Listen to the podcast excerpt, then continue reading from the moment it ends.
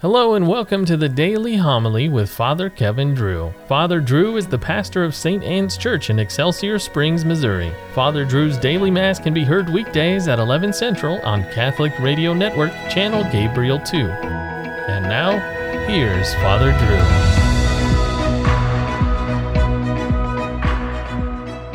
Drew. A reading from the book of Revelation. I, John, saw another angel come up from the east, holding the seal of the living God. He cried out in a loud voice to the four angels who were given power to damage the land and the sea. Do not damage the land or the sea or the trees until we put the seal on the foreheads of the servants of our God. I heard the number of those who had been marked with the seal 144,000 marked from every tribe of the children of Israel. After this, I had a vision of a great multitude, which no one could count from every nation, race, people, and tongue. They stood before the throne and before the Lamb, wearing white robes and holding palm branches in their hands. They cried out in a loud voice Salvation comes from our God, who is seated on the throne, and from the Lamb.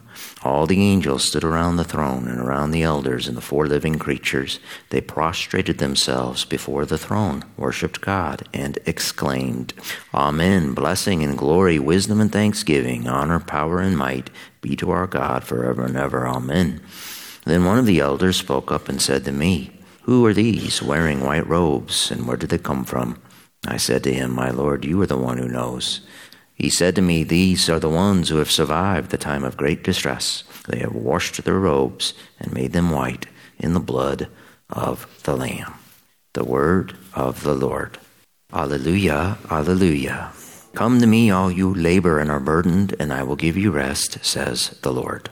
The Lord be with you. Reading from the Holy Gospel according to Matthew.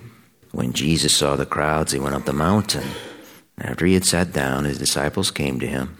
He began to teach them, saying, Blessed are the poor in spirit, for theirs is the kingdom of heaven. Blessed are they who mourn, for they will be comforted. Blessed are the meek, for they will inherit the land. Blessed are they who hunger and thirst for righteousness, for they will be satisfied. Blessed are the merciful, for they will be shown mercy. Blessed are the clean of heart, for they will see God. Blessed are the peacemakers, for they will be called children of God. Blessed are they who are persecuted for the sake of righteousness, for theirs is the kingdom of heaven. Blessed are you when they insult you and persecute you and utter every kind of evil against you falsely because of me. Rejoice and be glad, for your reward will be great in heaven. The Gospel of the Lord. Why do we honor the saints? Why do we pray to them? Listen to the 15th session of the Council of Trent in 1562. The saints who reign together with Christ offer up their own prayers to God for men. It is good and useful to invoke the saints and have recourse to their prayers, aid and help for obtaining benefits from God through his Son Jesus Christ, who alone is our Redeemer and Savior. The Council of Trent was a council of the world's bishops to lead what has become known as the Counter Reformation or the Catholic Reformation. This was in response to the Protestant Revolt, which official start date has been given as October 31st, 1517. That was Halloween, which means All Hallows Eve, the vigil for All Saints' Day. Hallow means holy or saint. All Saints' Day had been celebrated for almost a thousand years when 16th century reformers claimed that venerating saints was a grievous error. The Council of Trent responded Those persons think impiously who deny that the saints who enjoy eternal happiness in heaven are to be invoked, who assert that they do not pray for men, who declare that asking them to pray for each of us in particular is idolatry, repugnant to the Word of God and opposed to the honor of the one mediator of God and men, Christ Jesus. Sola Scriptura, Scripture alone, and Solus Deus, God alone became fundamental tenets of the new Protestant theology. But it's interesting. People in the Bible were praying for each other all the time. God Himself, in the first book of the Bible, Genesis, tells the Philistine king Abimelech that Abraham shall pray for him, and therefore he shall live. That's Genesis 20, verse 7. Moses prayed to God on behalf of the Israelites. Job prayed for his friends. St. Paul asked the Romans in his letter to pray for him. And St. James the Apostle wrote to pray for one another that you may be saved. Now, does that dynamic cease once people die and depart earth?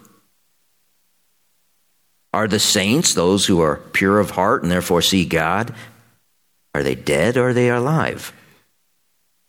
If they are alive, then the wise play would be to ask for their prayers, their intercession, their protection, would it not? It's one thing to ask people on earth to pray for us, but think about the saints in heaven.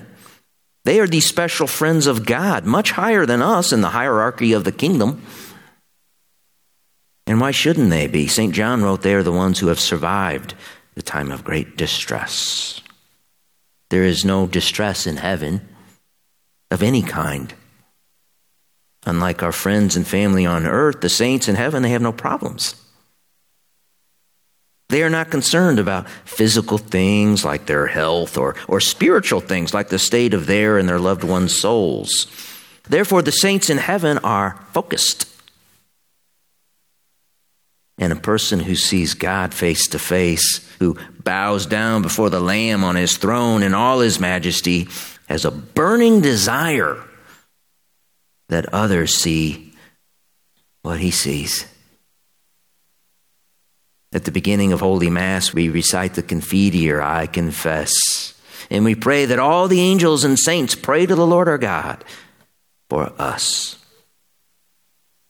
At Mass, we, the church militant on earth, are joined by the church triumphant in heaven, including all the angels who sing, Holy, Holy, Holy. Holy Mass, then, is where heaven and earth meet. That is why Holy Mass should look, feel, and sound otherworldly, mysterious, and beautiful,